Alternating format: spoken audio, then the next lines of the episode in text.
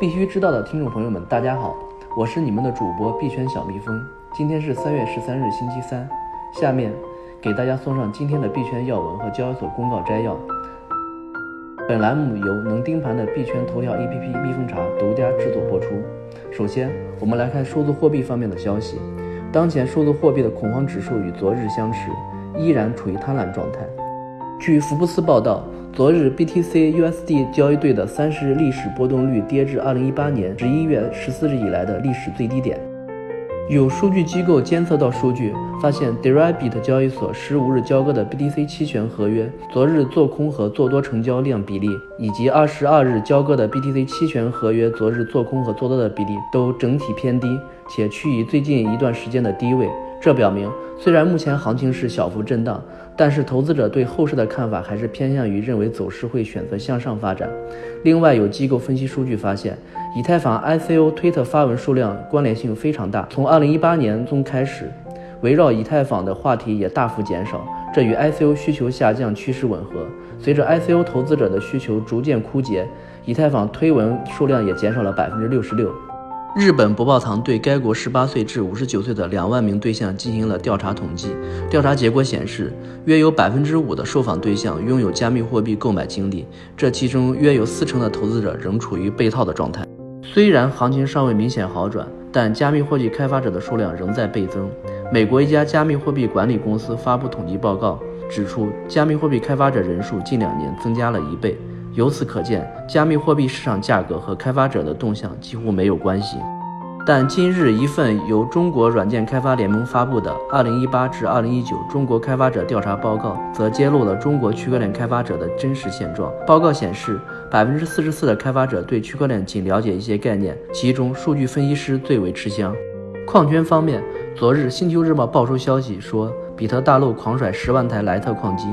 至少为比特大陆收回三千万元资金，这一说法得到了比特大陆的回应。比特大陆市场负责人回应称，上述情况并不属实。矿机的销售定价会根据全网算力、收益周期等多种因素综合考虑，也会根据市场策略做调整，并不存在甩卖一说。此外，该负责人还表示，星球日报未曾向比特大陆进行求证。最近，头部企业在区块链布局上动作不断。汇丰在韩国寻找银行合作伙伴来部署区块链平台，谷歌、黑石、淡马锡则联合成立区块链基金，主要投资区块链和金融科技领域的公司，侧重于 A 轮、B 轮投资。该基金规模高达八百亿美元。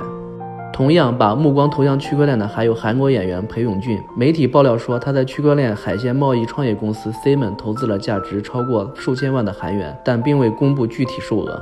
来看全球政策方面消息，泰国证券交易委员会 SEC 已批准该国第一个 ICO 门户网站。据悉，该网站由外国公司运营，将为客户提供 ICO 筛选、背景调查、智能合约源代码确认、身份认证等方面服务。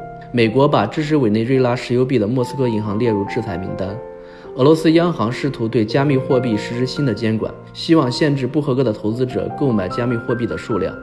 安全方面，国外平台监测数据发现，以零 x 八四 EC 开头的以太坊账号在昨天先后攻击了数十个智能合约，以薅羊毛的方式持续获利。这样的连续攻击行为表明，攻击者一直在寻找潜在的目标并进行攻击尝试。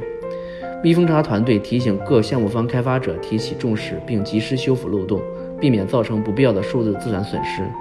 最后来看交易所方面消息。最近，I U 成了币圈里的新宠，交易所纷纷试图入局，希望在低迷的行情下走出一条新路来。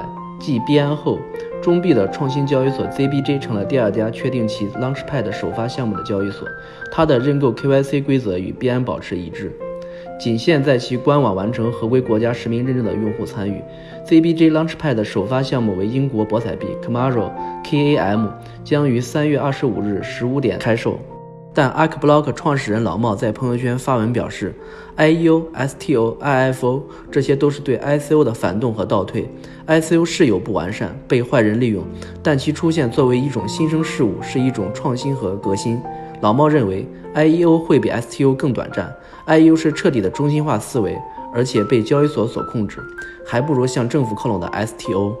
币安的官方钱包现已允许用户使用信用卡购买加密货币。